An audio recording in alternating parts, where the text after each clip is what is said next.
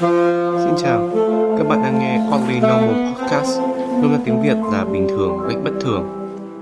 Tiếng Việt là ngôn ngữ chúng ta sử dụng hàng ngày, hàng giờ. Đó là thứ tiếng chúng ta được nghe, được học từ khi vừa mới lọt lòng. Một thứ tiếng quá đỗi gần gũi khiến chúng ta nhiều khi có cảm giác chẳng còn điều gì về tiếng Việt mà chúng ta không biết.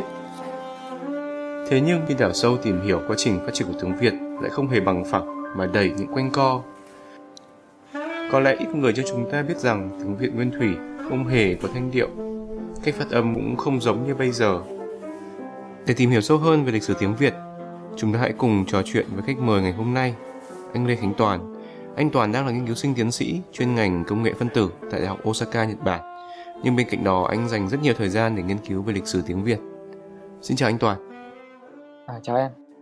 Vâng, trong cái podcast ngày hôm nay thì bọn em muốn tìm hiểu về tiếng Việt Câu hỏi đầu tiên của em dạy muốn hỏi anh á, nếu mà một người Việt Nam hiện đại chúng ta quay lại ví dụ về thời vô hùng chẳng hạn thì uh, chúng ta liệu có thể giao tiếp được với những người bản địa ở thời điểm đó hay không? Ok, ví dụ như là cái người thời Đông Sơn chẳng hạn như là ông vô hùng nhé, ông ấy nói một cái câu như thế này. Blade trap kama, dark ke grass putang slay. Ờ, thì em có thể hiểu được không? Những gì em biết thì Blade nó chắc là trời đúng không ạ? Chính xác, chính xác. Đoạn sau thì em không bắt kịp nữa rồi. Ừ. rất là khó đúng không? Nghe nó rất là giống như một cái ngôn ngữ ở Tây Nguyên đúng không? Ừ, một ngôn ngữ như là tiếng Ba Na hay là tiếng Khmer gì đấy. Thì chính là tiếng Việt cổ của chúng ta ngày xưa là nó y hệt như thế. Thời vô hùng, tức là chúng ta đang nói về cái thời kỳ văn hóa Đông Sơn cách đây ờ, trên 2.000 năm. Thì khi đó, theo như các nhà nghiên cứu thì tiếng Việt lúc bấy giờ là nó là một cái ngôn ngữ rất là khác ngày nay. Là ngôn ngữ chưa có thanh điệu và nó có thể gọi là đa âm tiết, tức là nó không phải đơn âm tiết và có thanh điệu như là tiếng Việt chúng ta bây giờ. Và cái ngôn ngữ này nó là thuộc về cái ngữ hệ môn Khmer Nam Á. Và nó khá là tương tự với các ngôn ngữ môn Khmer hiện đại hiện nay và do đó là chúng ta rất là khó có thể hiểu được. Thì cái câu này nếu mà dịch sang tiếng Việt hiện đại Blơi Trapkama tức là trời sắp mưa Dark Kronke tức là nước sông cái Grespton Flame là sẽ dâng lên, tức là trời sắp mưa, nước sông cái sẽ dâng lên nhưng mà người thời hùng vương họ không nói như thế mà họ nói bằng ngôn ngữ nó ngang ngang nó không thanh điệu và nó có rất nhiều uh, những cái tiền âm tiết hay là uh, những cái hậu tố rất là phức tạp giống như là các ngôn ngữ môn Khmer giống như là chúng ta bây giờ lên Tây Nguyên nói chuyện với một ừ, các đồng bào dân tộc ở trên đó đúng không anh? Đúng rồi, giống như chúng ta nói chuyện với đồng bào dân tộc Ba Na. Ngày xưa anh có nhớ là có một cái câu chuyện là Kinh và Ba Na và anh em. Chúng ta và người Ba Na có một ngôn mối liên hệ như thế. Ờ, vậy thì cái ngữ hệ mà có tiếng Việt và tiếng Ba Na thì gọi là nhóm ngôn ngữ gì anh nhỉ? Chính xác thì người ta gọi nó là ngữ hệ Nam Á, mà cái thuật ngữ tiếng Anh nó là Austro-Asiatic. Austro có nghĩa là phương Nam, mà Asiatic có nghĩa là châu Á. Và ngày xưa có một cái thuật ngữ cổ hơn, cũ hơn mà không chính xác bằng đó là cái thuật ngữ là ngữ hệ môn Khmer. Vì người ta lấy hai cái ngôn ngữ hiện đại là tiếng môn và tiếng Khmer làm đại diện. Nhưng mà ngày nay thì cái ngữ hệ Nam Á nó rất rộng và rất đa dạng cho nên là người ta thay bằng cái thuật ngữ chính xác hơn là ngữ hệ Nam Á. Tiếng Khmer thì chính là tiếng của người Campuchia đúng không em? Chính xác và tiếng Môn là cái tiếng của người bản địa ở Thái Lan và Myanmar. Còn một cái ngữ hệ cũng ảnh hưởng nhiều chúng ta là cái ngữ hệ ở phía Bắc với người Trung Quốc thì gọi là nhóm ngôn ngữ gì anh nhỉ? Ở phía Bắc ở Trung Quốc có ngữ hệ Hán Tạng là cái ngữ hệ mà ảnh hưởng mạnh nhất đối với tiếng Việt. Và ngoài ra còn có ngữ hệ Tây Thái hay là thuật ngữ khoa học gọi là ngữ hệ Tai Kadai. Đấy là một ngữ hệ mà rất gần với tiếng Việt của chúng ta. Như vậy là ba cái nhóm ngữ mà có ảnh hưởng lớn thì tiếng Việt là Môn Khmer này, hay là gọi Nam Á này, nhóm Tây Thái và nhóm Hán Tạng. Vậy thì căn cứ nào thì người ta xếp Việt Nam vào nhóm Môn Khmer chứ không phải là hai nhóm còn lại ạ? Thực ra đây là một cái vấn đề mà gây ra rất nhiều tranh cãi trong cái ngành ngôn ngữ học của thế kỷ 20. Các nhà ngôn ngữ người ta đã tranh cãi rất nhiều về việc là tiếng Việt của chúng ta thuộc vào ngữ hệ nào trong ba cái ngữ hệ mà em vừa nói. Thì thực ra nếu mà ban đầu về cái ấn tượng là tiếng Việt là ngôn ngữ mà có thanh điệu đúng không? Và nó đơn âm tiết rất giống như tiếng Hán và tiếng Tây Thái. Cho nên là không ai nghĩ rằng tiếng Việt có thể thuộc vào cái ngữ hệ môn Khmer cả, bởi vì ngữ hệ môn Khmer hoàn toàn không có thanh điệu và âm tiết rất là phức tạp. Và người ta còn thấy là trong từ vựng của tiếng Việt có hàm lượng rất cao các cái từ gốc Hán. Cho nên là có một số người đã đề xuất rằng tiếng Việt là thuộc vào ngữ hệ Hán Tạng. Thậm chí đến nay là vẫn rất nhiều người tin vào cái điều đó. Cho đến khi là nhà ngôn ngữ học tên là Maspero, ông này thì lại đề xuất rằng tiếng Việt là thuộc vào ngữ hệ Tây Thái. Ông tin rằng là trong số từ vựng cơ bản của tiếng Việt có rất nhiều từ là có nguồn gốc từ hệ Tai và tiếng Việt là ngôn ngữ đơn âm tiết, có thanh điệu giống hệt như là ngôn ngữ Tai Thế nhưng mà đến khoảng giữa thế kỷ ờ, 20 thì có một nhà ngôn ngữ học là Hodricott. Ông này ông đã chứng minh rằng các cái ngôn ngữ mà có thanh điệu như ngày nay thì đều có nguồn gốc ban đầu là không có thanh điệu. Thông qua một cái quá trình ờ, tonogenesis thì những cái hậu tố ở trong những cái từ vựng sẽ phát sinh ra thanh điệu Cho nên là việc mà tiếng Việt có thể phát triển từ một ngôn ngữ môn Khmer thành có thanh điệu như là tiếng Hán hay tiếng Đại Thái là việc khả dĩ. Cho đến nay người ta còn phát hiện ra rằng là nếu mà căn cứ trên cái ờ, bộ từ vựng cơ bản, tức là khoảng 100 cái từ cơ bản nhất của một ngôn ngữ mà khó khả năng vay mượn thì người ta tìm ra được là có đến trên 50% trong tiếng Việt là có nguồn gốc từ cái ngôn ngữ Bôn Khmer nguyên thủy. Ở đây chúng ta thấy anh Toàn có đề cập đến một khái niệm đó là ngữ hệ. Ở trong ngôn ngữ học thì ngữ hệ chỉ các ngôn ngữ có chung một nguồn gốc. Anh Toàn vừa nói các nhà nghiên cứu cho rằng tiếng Việt có thể thuộc một trong các ngữ hệ tiếng Môn Khmer. Khmer thì chính là một cái tiếng nói của người Campuchia hiện tại. Ngữ hệ Tây Thái hay còn gọi là ngữ hệ Tai Kadai là cái tiếng nói của người Thái Lan hiện tại. Và cái ngữ hệ cuối cùng là ngữ hệ Hoa Tạng là bao gồm tiếng Trung và tiếng của người Tây Tạng hiện tại. Kết luận mà được nhiều nhà nghiên cứu đồng tình nhất hiện giờ là tiếng Việt thuộc cái hệ ngôn ngữ Môn Khmer, tức là nó có chung một cái tổ tiên. Anh Toàn có thể cho em biết là cái ví dụ cụ thể từ ngữ nào có thể chứng minh được là hệ Môn Khmer và tiếng Việt có chung một cái nguồn gốc được không ạ? À, anh lấy ví dụ như là cái từ nước chẳng hạn thì có nguồn gốc từ một Khmer nguyên thủy là đát. Em nghe thì có vẻ như là nó không có sự liên quan gì ở đây kìa. Nghe thì có vẻ như không có liên quan gì, đúng không? Nhưng mà thực ra người ta đã truy nguyên được cái nguồn gốc của cái từ nước từ bắt nguồn từ từ Đác trong môn Khmer.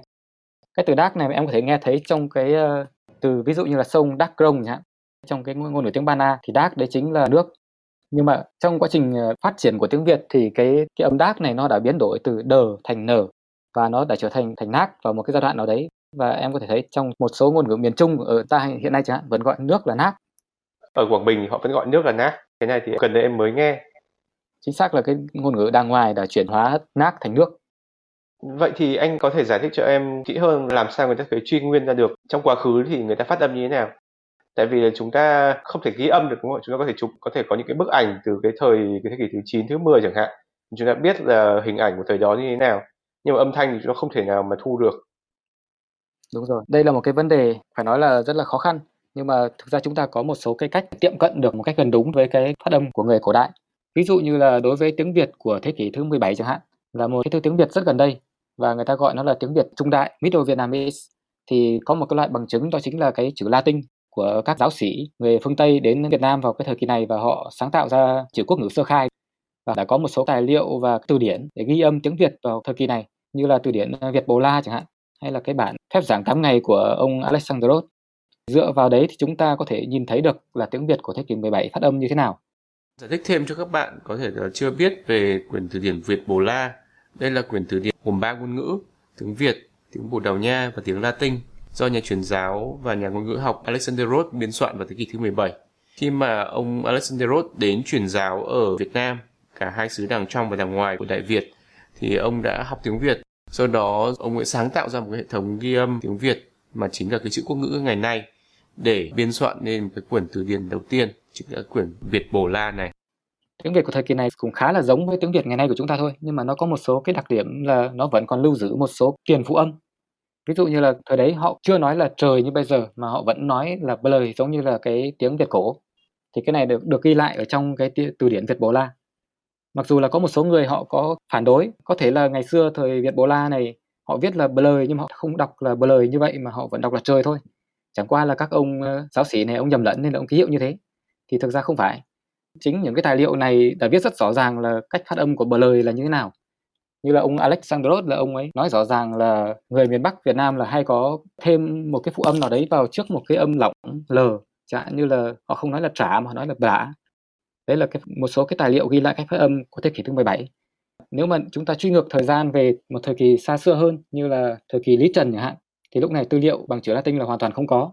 Nhưng mà chúng ta lại có một cái nguồn tư liệu đấy là chữ nôm cổ và các cái tài liệu của người Trung Quốc mà họ phiên dịch, phiên âm tiếng Việt cổ của thời Lý Trần sang tiếng Trung Quốc. Chẳng hạn như là cuốn ờ, Phật thuyết đại báo Phụ mẫu ân trọng kinh. Đây là một cái cuốn tài liệu bằng chữ nôm đầu tiên trong lịch sử tiếng Việt. Hay là bài Phú Nôm của Trần Nhân Tông, Cư Trần Lạc Đạo Phú hay là Quốc âm thi tập của Nguyễn Trãi. Trong đấy có rất nhiều những cái chữ nôm cổ ký âm lại cái âm tiếng Việt của thời kỳ này bằng cái phương pháp hội âm tài liệu như là An Nam dịch ngữ của Trung Quốc họ phiên âm lại tiếng An Nam sang cái tiếng Trung Quốc hay là một số cái tài liệu như là An Nam tức sự họ cũng có một số thông tin như là ông uh, sứ giả tên là Trần Phu sang Việt Nam và ông ấy ghi lại là tiếng người An Nam là họ nói trời nói thiên là lôi tức là bờ lời ấy hay là mặt trăng là bột lăng bằng tiếng Hán Đấy là một số cái tài liệu thành văn để chúng ta có thể biết được là tiếng Việt trong cái thời kỳ trung đại phát âm như thế nào. Thế còn thời kỳ cổ đại thì sao ạ? Thời kỳ trước đó là thời kỳ tiếng Việt cổ đại ấy, thì người ta lại không có một cái tài liệu thành văn nào cả. Nhưng mà người ta có phương pháp ngữ âm học đối chiếu. Tức là chúng ta so sánh những cái ngôn ngữ ở trong cùng một nhóm ngôn ngữ. Bởi vì những cái ngôn ngữ này nó xuất phát từ cùng một ngôn ngữ mẹ, từ cùng một ngôn ngữ tổ tiên nguyên thủy mà nó dần dần nó biến âm mà nó tách ra khỏi nhau. Thì dựa vào các ngôn ngữ này, người ta lập ra cái bảng so sánh đối chiếu và người ta tìm ra cái quy luật biến âm từ một ngôn ngữ gốc ra các ngôn ngữ hiện đại. Và từ đấy người ta phục dựng, tái lập lại cách phát âm của cái ngôn ngữ tổ tiên. Lấy ví dụ như là tiếng Việt của chúng ta không phải là một cái ngôn ngữ mà không có liên quan gì với các ngôn ngữ xung quanh cả mà như anh đã nói là nó thuộc vào ngữ hệ Nam Á đúng không? Và trong cái ngữ hệ Nam Á đấy thì tiếng Việt lại gần gũi với một số cái ngôn ngữ mà chúng ta gọi là cái ngữ chi Việt chứt hay là tiếng Anh là Việt tích. Trong cái ngữ chi Việt tích chúng ta lại gần gũi với tiếng Mường. Cho nên nó tạo thành một cái nhóm là nhóm Việt Mường ở trong cái ngữ chi Việt tích. Và nếu như người ta thu thập dữ liệu từ các ngôn ngữ Việt tích như là tiếng rục này, tiếng ờ, Chất chứt này, tiếng sách, mareng, arem hay là tiếng ờ, uh, vọng, tiếng cuối, đấy là những cái ngôn ngữ thuộc nhóm Việt tích. Sau đấy người ta căn cứ vào uh, cách phát âm của từng từ từng từ một của tất cả các ngôn ngữ này và tìm ra được cái cách phát âm nguyên thủy mà dẫn đến cách phát âm hiện đại. Đặc biệt là trong các ngôn ngữ này có những cái ngôn ngữ mà nó có tính bảo thủ rất là cao như là tiếng ờ, Aram chẳng hạn. Người Aram là một cái tộc người mới được phát hiện năm 1956, là tộc người cuối cùng được phát hiện ở nước Việt Nam cho đến nay ở vùng rừng núi Phong Nha Kẻ Bàng.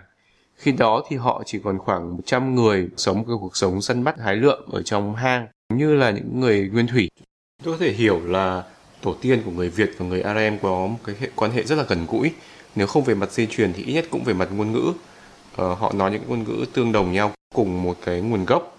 Và sau đó vì một biến cố nào đó thì người Aram họ lên rừng và trong cái cuộc sống trong rừng thì họ có rất là ít những cái điều kiện để tiếp xúc với những cái ngôn ngữ khác vì thế ngôn ngữ của họ được bảo tồn nó rất là giống những cái ngôn ngữ cách đây cả ngàn năm và chúng ta có thể coi ngôn ngữ người Arem nó giống như một cái ngôn ngữ hóa thạch có đúng không ạ?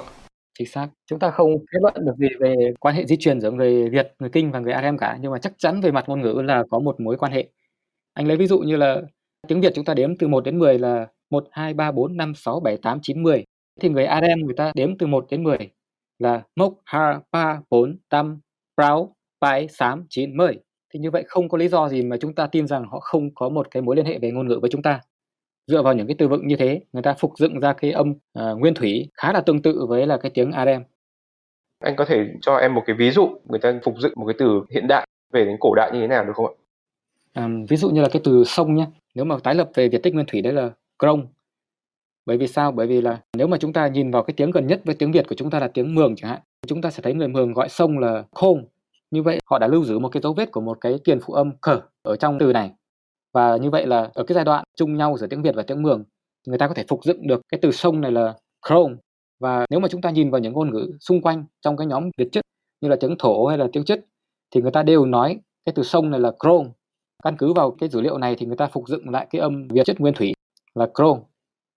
Sẽ có một cái việc rất thú vị đấy là cái từ sông này nó lại có một cái mối liên hệ với cái từ giang trong tiếng Hán Việt của chúng ta.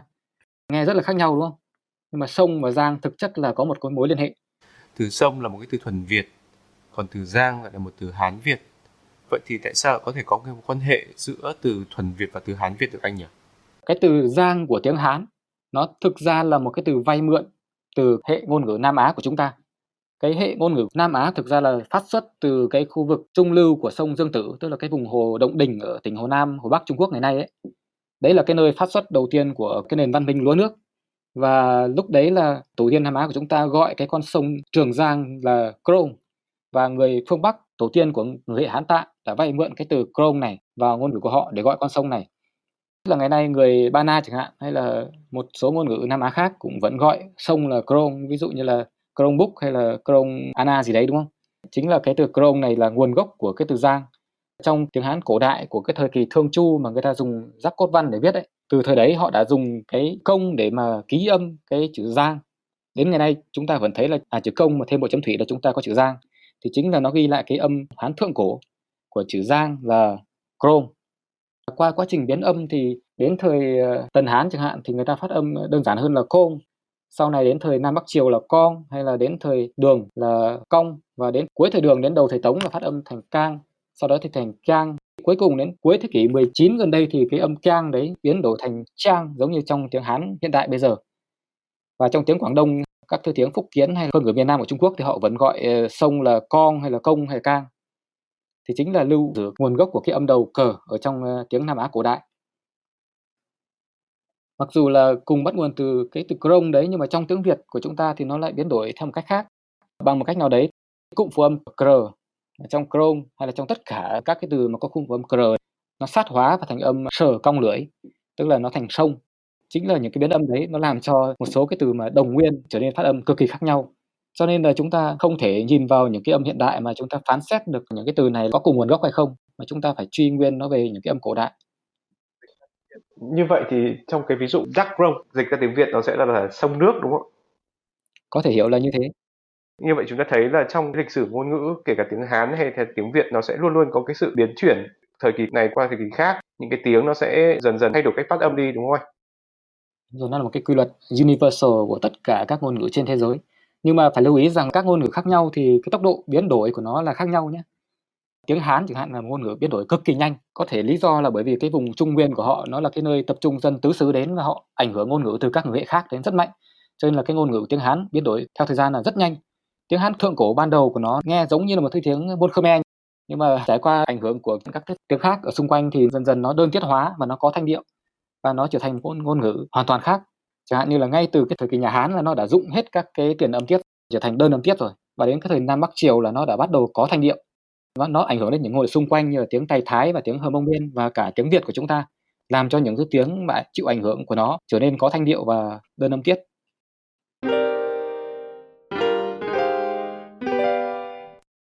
Vậy thì anh có thể tóm tắt cho em những cái giai đoạn ờ, chính của ngôn ngữ tiếng Việt được không ạ? Bắt đầu từ cái dấu vết đầu tiên của tiếng Việt, tổ tiên chung nhất của tiếng Việt và tất cả các ngôn ngữ Nam Á, đây là cái thứ tiếng gọi là Proto-Austroasiatic, tức là tiếng Nam Á nguyên thủy.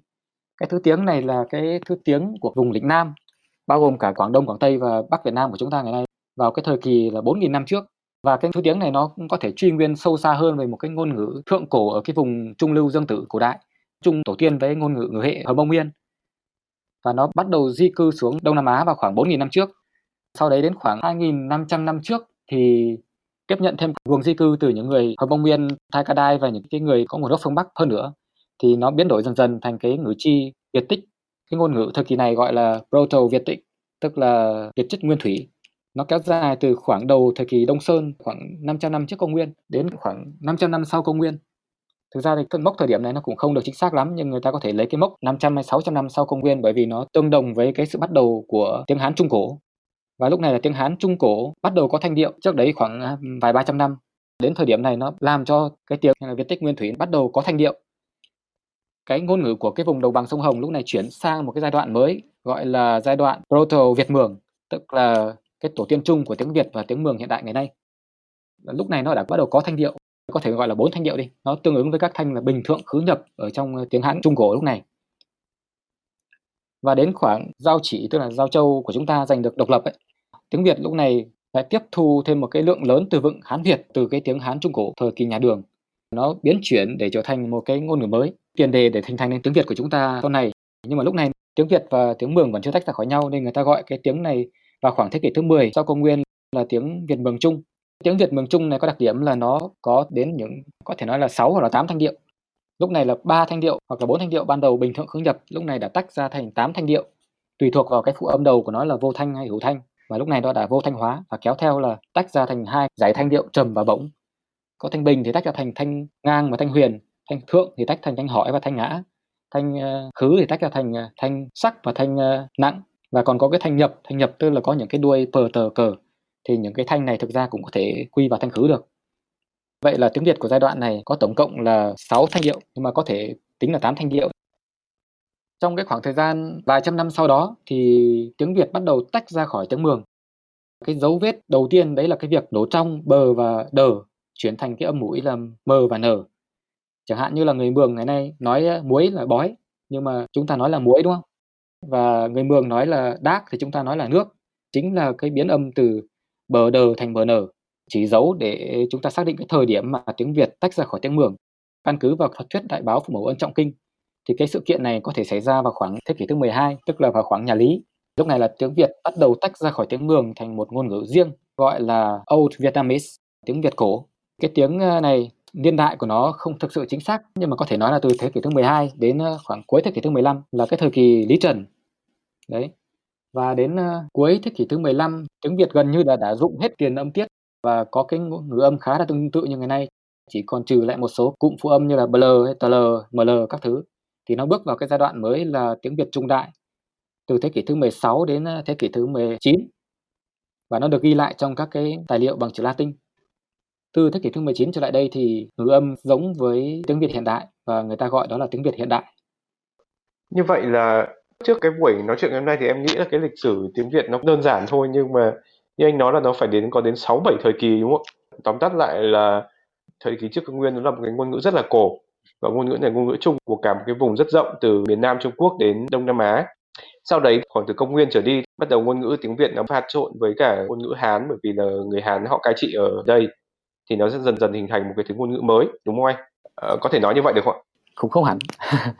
bởi vì là cái ngôn ngữ mới nó bắt đầu từ cái thời kỳ văn hóa Đông Sơn kia tức là cái nền văn hóa Đông Sơn là cái nền văn hóa rất là rực rỡ của cái vùng đồng bằng sông Hồng và cái ảnh hưởng của tiếng Hán bắt đầu từ khoảng thời kỳ đầu công nguyên nhưng mà lúc đấy nó chưa thực sự mạnh đến nỗi có thể chuyển biến thành một cái ngôn ngữ khác đến tận khoảng những năm 600 sau công nguyên tức là thời tùy đường ở Trung Quốc ấy thì nó mới đủ mạnh để thực sự biến cái ngôn ngữ bản địa đấy thành một ngôn ngữ mới mà người ta gọi là tiền Việt mường À, ok, tức là nó không phải là ngay lập tức mà nó sẽ có một quá trình khoảng năm sáu trăm năm. Thì ở trong cái giai đoạn Bắc thuộc đấy, người Việt, cái cư dân cổ ở cái vùng đất gọi là Giao Chỉ bây giờ thì họ sẽ nói những cái ngôn ngữ gì anh nhỉ? Cái này thì anh có một nguồn tài liệu lấy từ bộ sử của Trung Quốc là Hậu Hán Thư, tức là ghi chép lịch sử của cái triều đại Đông Hán ấy. Thì họ có một cái thông tin rất là thú vị như thế này. Chuyển giao từ nhà Tây Hán sang nhà Đông Hán, tức là khoảng ngay khoảng đầu công nguyên thì có một cái câu là tới thời Vương Mãng phụ chính, đất giao chỉ tuy là đã được thống thuộc, đặt thành quận huyện, nhưng mà ngôn ngữ của họ rất khác biệt, phải phiên dịch mới hiểu được. Con người thì hoang dã và già trẻ thì không phân biệt, họ cúi tóc ra sau gáy, đi chân đất, mặc vải gai vẫn quấn quanh đầu, cái này thì rất là khác với văn hóa Trung Quốc đúng không? Sau đấy thì tội nhân Trung Quốc bị đầy xuống đây, hỗn cư hòa trộn, dần dần thì người giao chỉ hiểu được tiếng Hán. Đấy, có cái câu như thế. Tức là mất một khoảng thời gian người giao chỉ không hiểu được tiếng Hán. Nhưng mà ngay từ cái thời kỳ Đông Hán cái bằng chứng là người giao chỉ đã hiểu được tiếng Hán. Suốt một nghìn năm thì chúng ta không thể nói là suốt một nghìn năm đấy chúng ta không hiểu được tiếng Hán của những người cai trị. Thực tế là không chỉ có những người cai trị mà có rất nhiều di dân từ phương Bắc xuống và họ đã bị Hán hóa trước chúng ta. Họ mang cái tiếng Hán đấy xuống cái vùng đất giao chỉ. Và từ đấy ở cái vùng đất này hình thành nên một cái phương ngữ của tiếng Hán. Nó không giống với tiếng Hán ở Trung Quốc cái tiếng Hán này nó có một cái lịch sử phát triển trong suốt một nghìn năm Bắc thuộc. Theo em hiểu ấy là cái thời gian ban đầu khi mà người Hán họ chiếm được Bắc Việt, theo em hình dung nó giống như là thời Pháp thuộc thì sẽ có một bộ phận cai trị là người Pháp này thì rõ ràng họ nói tiếng Pháp này và sẽ có một nhóm nhỏ những cái người mà làm việc với cả người Pháp cũng sẽ được học và được nói tiếng Pháp. Nhưng mà cái nhóm đấy nó rất là nhỏ ví dụ thời Bắc thuộc thì chắc là có lẽ chỉ khoảng 1 đến 2 phần trăm dân số thôi nhưng mà bởi vì cái thời Bắc thuộc nó rất là dài cho nên là dần dần thì cái số lượng dân số có thể hiểu được tiếng Hán nó bắt đầu nhiều lên đúng không anh? Ừ, cái mà em nói nó chỉ đúng với cái thời điểm đầu tiên thôi, ban đầu giống như là cái thời kỳ Tây Hán thôi. Nhưng mà như anh đưa ra cái bằng chứng là từ thời kỳ Đông Hán, tức là có những người Trung Quốc, ở đây họ gọi là tội nhân, bị đày xuống và hỗn cư hòa trộn với người bản địa. Và sau đấy thì thì hình thành nên một cái nhóm cư dân mới và họ hiểu được tiếng Hán và tất nhiên là họ vẫn nói cái ngôn ngữ bản địa của họ. Theo anh hiểu là họ nói song ngữ, tức là nói được hai thứ tiếng. Tức là từ thời Đông Hán trở đi thì mọi người dân ở giáo chỉ thì đều có thể nói được đồng thời là nguyên thủy bản địa và tiếng Hán nhưng tiếng Hán này là một cái thứ phương ngữ chứ nó không phải là cái tiếng Hán ờ, đô đúng không? Đúng rồi. Cái này đã có một cái nghiên cứu rất là chi tiết của tiến sĩ John Phan, bây giờ giáo sư ở bên Mỹ. Anh này đã chứng minh cái việc này rất là thuyết phục. Từ vựng Hán Việt của chúng ta ngày nay nó bắt nguồn không phải là từ âm gọi là standard language của cái kinh đô Trường An, nhà Đường ngày xưa, mà nó là một cái phương ngữ ở Giao Châu, ở An Nam mà anh anh này gọi là Annamese, Middle Vietnamese Bằng chứng âm Hán Việt này nó có những đặc điểm mà không giống với bất cứ ở đâu ở Trung Quốc, không giống phương âm kinh đô Trường An của nhà Đường, mà nó cũng không giống bất cứ hệ phương ngữ nào của Trung Quốc ngày nay. Những cái biến âm này nó cũng không thể giải thích được bằng những cái thích nghi với hệ thống ngữ âm sẵn có của tiếng Việt. Ví dụ như là biến âm từ im hay là in sang âm ân chẳng như là tiếng Hán thời đấy gọi là tim là sim đúng không? Chúng ta vẫn có cái từ tim chính là bắt nguồn từ cái từ sim này của tiếng Hán Trung cổ. nhưng mà tiếng Hán Việt thời này có biến âm từ im sang âm cho nên là sim thành sâm mà bây giờ là, là tâm thì cái biến âm này không thể giải thích được bằng cái ngữ âm của tiếng Việt Mường bởi vì tiếng Việt Mường không có cái biến âm nào là từ im thành âm cả và nhiều bằng chứng khác anh này đã dẫn đến kết luận là cái tiếng Hán ở Giao Châu thời kỳ này nó là một phương ngữ chứ nó không phải là từ một cái phương ngữ nào của Trung Quốc cũng không phải là cách đọc chữ Hán theo âm tiếng Việt của người bản địa mà nó chính là một thứ sinh ngữ gọi là tiếng Hán Trung Cổ An Nam như vậy từ Đông Hán trở đi đấy người Việt nói hai cái ngôn ngữ tiếng Hán và tiếng Việt nhưng mà sau đấy thì khi mà chúng ta giành được độc lập thì dần dần chúng ta không nói cái tiếng Hán đấy nữa nhưng mà cái tiếng Hán đấy nó sẽ gọi là du nhập vào tiếng Việt bằng cách là tiếng Việt vay mượn những cái từ ở trong tiếng Hán đấy đúng không anh? Đúng rồi. Thực ra cái hiện tượng này nó tương tự như là hiện tượng gọi là language shift, tức là người ta bỏ một cái ngôn ngữ này và chuyển sang nói một cái ngôn ngữ khác. Trong quá trình đấy người ta kéo theo cái hệ thống từ vựng. Nó giống như là cái hiện tượng những cái người cai trị nước Anh ngày xưa mà từ Normandy họ bỏ cái thứ tiếng Norman French của họ và chuyển sang nói tiếng Anh. Sự anh Toàn nhắc tới là việc vào khoảng thế kỷ thứ 10, một nhóm quý tộc có nguồn gốc từ vùng Normandy phía bắc nước Pháp nói tiếng Pháp đã chiếm và cai trị nước Anh. Sau đó thì trong suốt 300 năm tiếp theo thì tiếng Pháp được coi là cái ngôn ngữ chính thức của nhà vua, của triều đình và quý tộc Anh. Ờ, tiếng Anh chỉ được coi là một ngôn ngữ hạng hai dành cho dân thường.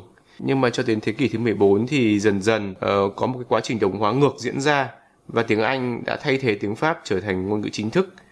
Tuy nhiên trong quá trình chuyển hóa này thì người ta thống kê được rằng cũng có tới khoảng 10.000 từ đã được mượn từ tiếng Pháp sang tiếng Anh. Cái quá trình đồng hóa này nó có rất là nhiều điểm tương đồng với việc hình thành cái vốn từ Hán Việt ở trong tiếng Việt.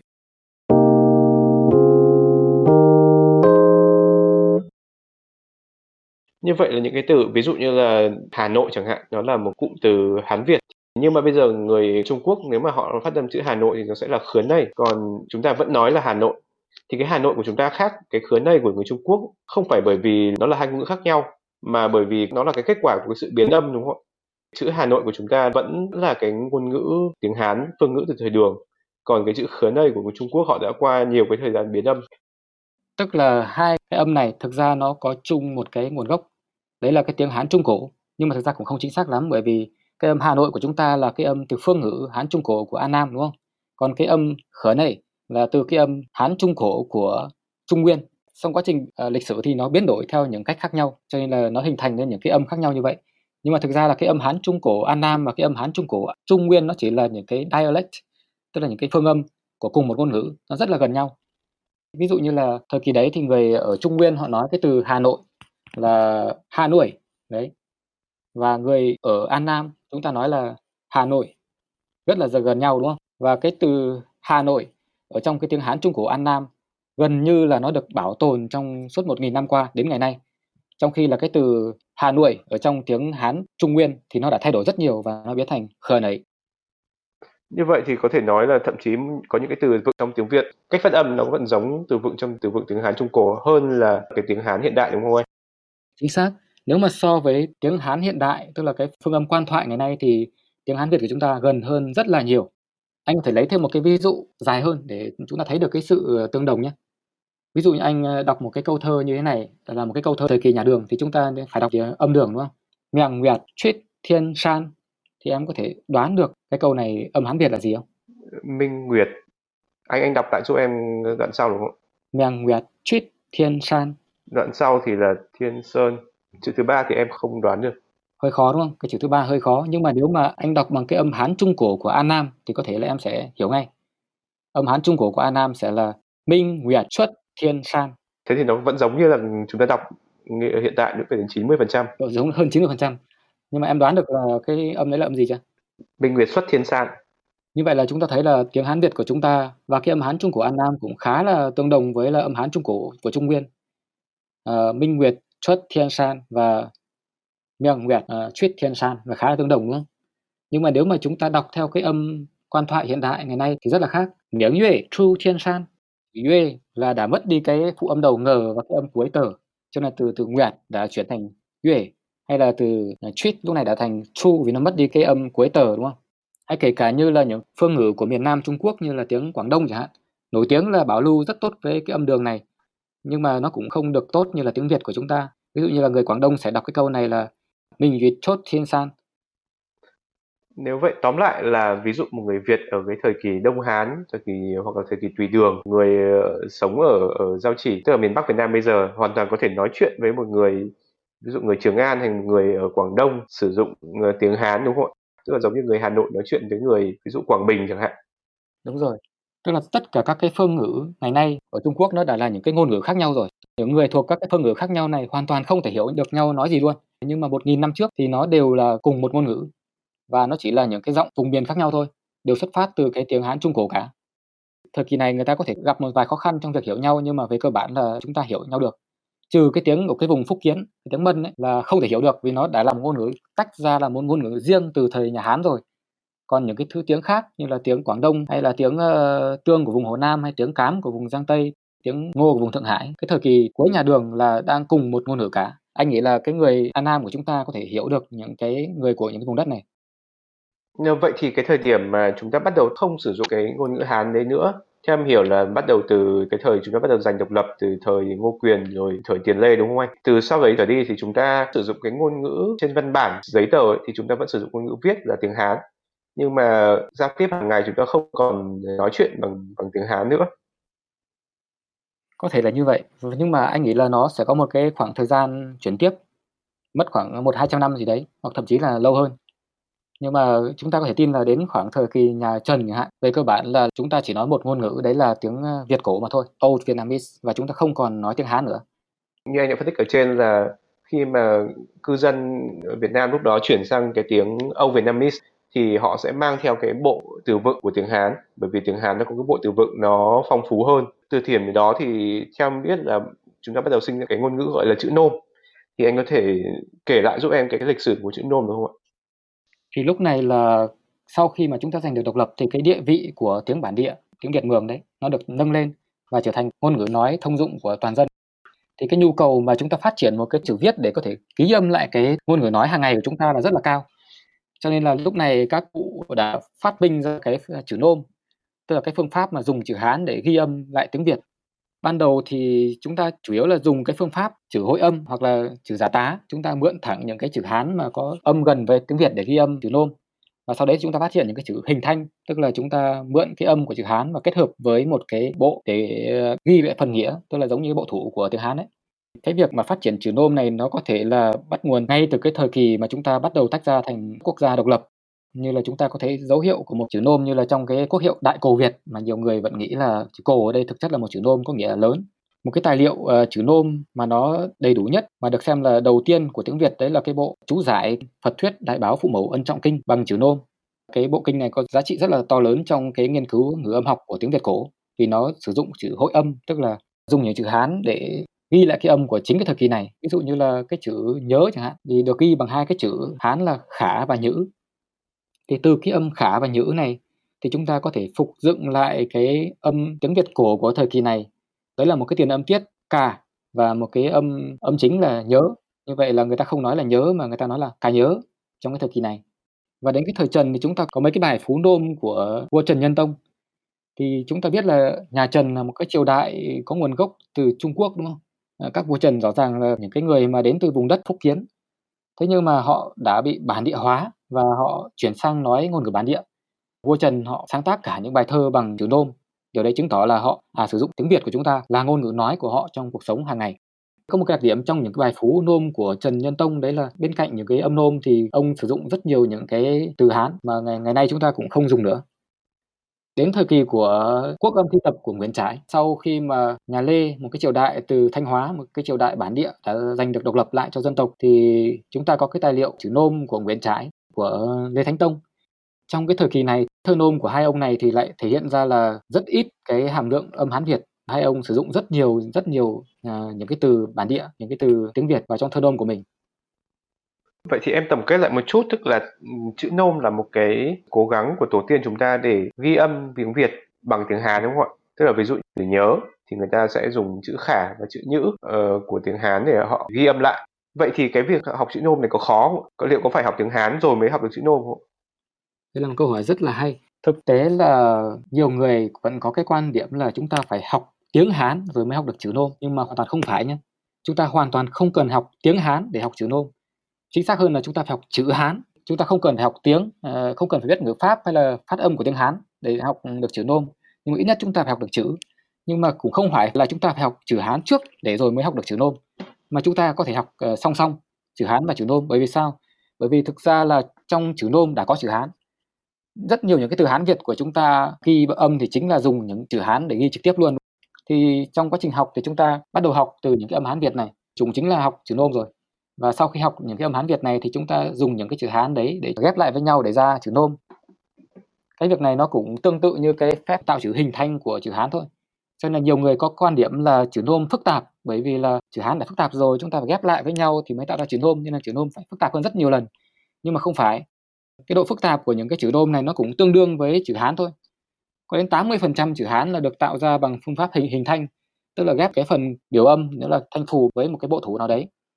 Thì những chữ hán này cũng tương đối là phức tạp, nhưng mà ờ, người ta vẫn học được chữ hán. Cho nên là cái việc học chữ nôm thì nó cũng khó tương đương với học chữ hán thôi, chứ không khó hơn.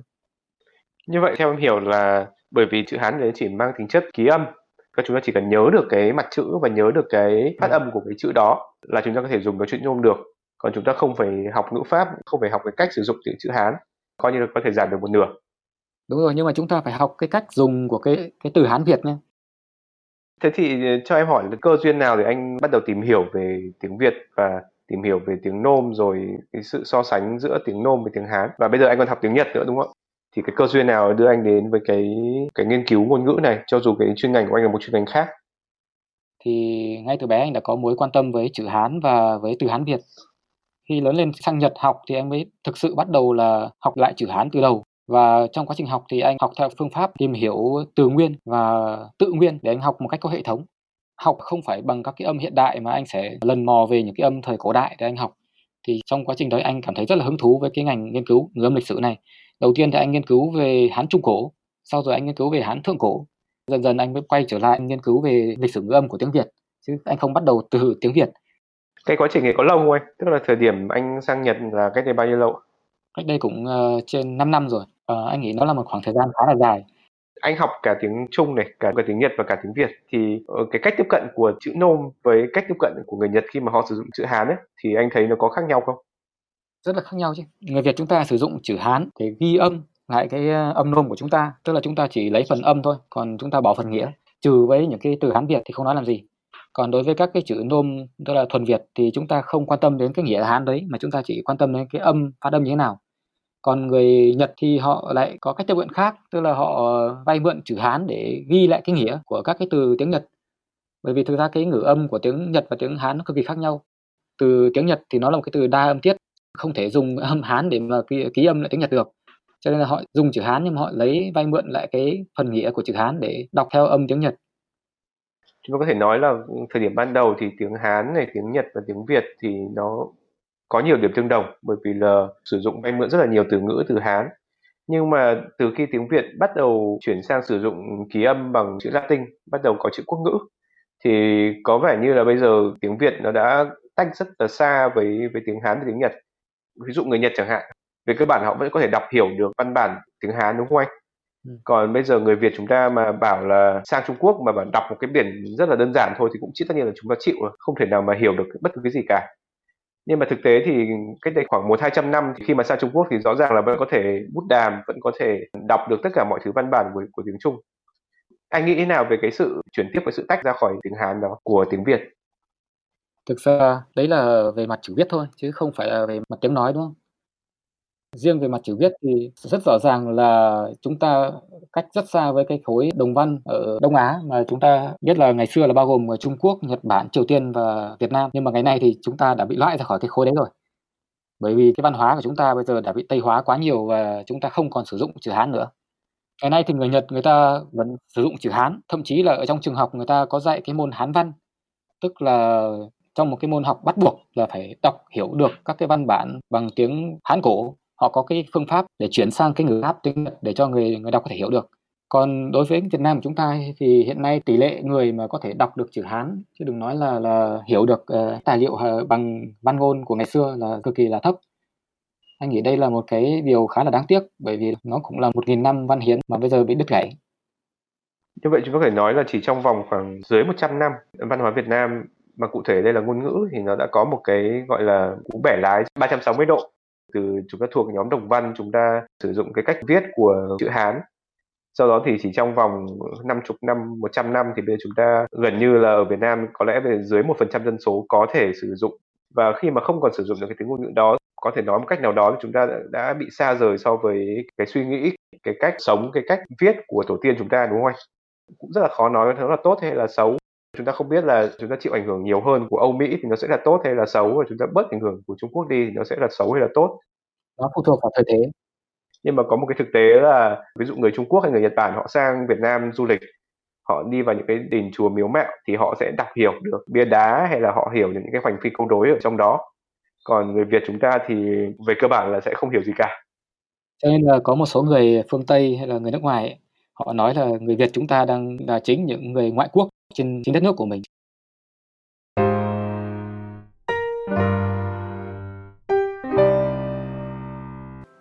Vậy là trong 45 phút vừa rồi của episode ngày hôm nay, chúng ta đã cùng nhau nhìn lại lịch sử khoảng 4 đến 5 nghìn năm của tiếng Việt. Ở thời điểm khởi thủy khoảng 2 đến 3 nghìn năm trước công nguyên, tiếng Việt là một ngôn ngữ sử dụng nhiều phụ âm đôi và chưa có thanh điệu. Phụ âm đôi các bạn hiểu đơn giản là hai phụ âm đi liền với nhau. Ví dụ ngày nay chúng ta đọc là trời thì trong tiếng Việt cổ đọc là bờ lời. Sau đó đến khoảng thế kỷ thứ 6 và đến khoảng thế kỷ thứ 10 sau công nguyên thì tiếng Việt bắt đầu xuất hiện thanh điệu do sự ảnh hưởng từ tiếng Trung. Cũng lưu ý các bạn đây là giai đoạn Bắc thuộc nên nhiều khả năng cư dân vùng giao chỉ miền Bắc Việt Nam ngày nay đã sử dụng song song tiếng Việt và tiếng Hán trong cuộc sống hàng ngày. Đây là giai đoạn thứ hai của tiếng Việt. Tiếp theo đó, thế kỷ thứ 10 đến khoảng thế kỷ thứ 13, giai đoạn thời Lý Trần, thì nước ta đã giành được độc lập khỏi Trung Quốc. Người Việt đã ngừng sử dụng tiếng Hán trong đời sống hàng ngày và chỉ sử dụng tiếng Việt. Tuy nhiên, một lượng lớn từ gốc Hán đã được du nhập qua tiếng Việt hình thành nên bộ từ Hán Việt của chúng ta ngày nay. Đến cuối nhà Trần, đầu nhà Lê, khoảng thế kỷ thứ 14 thứ 15, tiếng Việt lại có một đợt biến đổi lớn và tách hẳn ra khỏi tiếng Mường. Trong giai đoạn này, nhiều phụ âm và nguyên âm đã biến đổi. Ví dụ, từ muối của chúng ta ngày nay, ban đầu đọc là bói, rồi biến âm thành mói, rồi thành muối. Từ tim của chúng ta ngày nay, ban đầu đọc là sim. Thâm, ban đầu đọc là sâm. Đó là giai đoạn thứ tư còn đến giai đoạn thứ năm của tiếng Việt là khoảng cuối thời Lê, đầu thời Nguyễn, từ thế kỷ thứ 16 đến thế kỷ thứ 18. Trong giai đoạn này, các tiền âm tiết của tiếng Việt biến mất gần hết, ví dụ như là âm nhớ, trước đây đọc là cờ nhớ, âm rắn, trước đây đọc là pờ sắn. Từ thế kỷ thứ 19 đến nay là giai đoạn thứ 6 của tiếng Việt. Tiếng Việt đã biến đổi trở thành ngôn ngữ chúng ta sử dụng hàng ngày. Ở thế kỷ thứ 19 thì người ta nói tiếng Việt rất là giống tiếng Việt ngày nay. Cảm ơn anh Toàn đã chia sẻ những cái thông tin hết sức lý thú ngày hôm nay. Và để kết thúc thì em muốn mời anh Toàn có ngâm một bài thơ nôm bằng cách phát âm của thời cổ, có được không ạ? Anh nghĩ là anh sẽ đọc Phú Nôm của vua Trần Nhân Tông. Đây có thể coi là cái bài thơ nôm đầu tiên mà còn lưu lại đến ngày nay. Anh sẽ đọc nó bằng cái thứ tiếng của cái thời kỳ này, tức là thời kỳ khoảng thế kỷ thứ 13, thời kỳ Lý Trần, tức là Old Vietnamese. Để cho tiện so sánh thì đầu tiên anh sẽ đọc nó bằng tiếng Việt hiện đại trước nhé, xong rồi anh sẽ đọc bằng tiếng Việt cổ sau. Mình ngồi thành thị, nếp dụng, sơn lâm, muôn nghiệp lặng an nhàn thể tính, nửa ngày rồi tự tại thân tâm, tham ái nguồn rừng, chẳng còn nhớ châu yêu ngọc quý, thị phi tiếng lặng, được giàu nghe yến thốt oanh ngâm, chơi nước biếc ẩn non xanh, nhân gian có nhiều người đắc ý, biết đào hồng hay liễu lục, thiên hạ năng mấy chú tri âm, Nguyệt bạc vừng xanh, soi mọi chỗ thiền hà lai láng, liễu mềm hoa tốt, ngất quần sinh huệ nhật xâm lâm, lo hoán cốt, ước phi tăng, đan thần mới phục, nhắm trường sinh về thượng giới, thuốc thọ còn đâm. Sách dễ xem chơi, yêu tính sáng, yêu hơn châu báu, kinh nhàn đọc dấu, trọng lòng rồi, trọng nữa hoàng câm. Và đây là phiên bản à, tiếng Việt cổ của thời kỳ Lý Trần. Mình ngồi sàng dị, hết dùng san lâm, muôn nghiệp lặng an nhàn thế xính. Nửa ngày rồi sự trại sân sâm tham ái nguồn dâng chẳng còn nhớ chu yêu ngục quý. Dị phi xiếng lặng được dầu thời nghe yến sốt quen ngâm. Chơi nước biếc ấn non sen nhân can có nhiều ngày tất ý. Biết tàu hồng hay liều lục thiên hạ năng mấy chú tri âm. Nguyệt tạc quần sen roi mọi chỗ xiên hà lai láng liệu mềm hoa sốt ngất quần sinh huệ nhật xâm lâm lo hoán cốt ước phi sân tan sân mới phục nhắm trường sinh về sượng cái suốt thọ còn tâm sách dễ chém chơi, siêu xính pháng, yêu hơn chu báu, kinh nhàn tộc dấu, trụng lòng rồi, trụng nửa hoàng câm. Cảm ơn các bạn đã theo dõi episode lịch sử tiếng Việt ngày hôm nay. Nếu các bạn có bất cứ một nhận xét, câu hỏi về chủ đề này, hãy comment trên kênh Facebook và Instagram của chúng tôi để mang tên Oddly Normal Podcast. Rất mong được thảo luận cùng tất cả các bạn.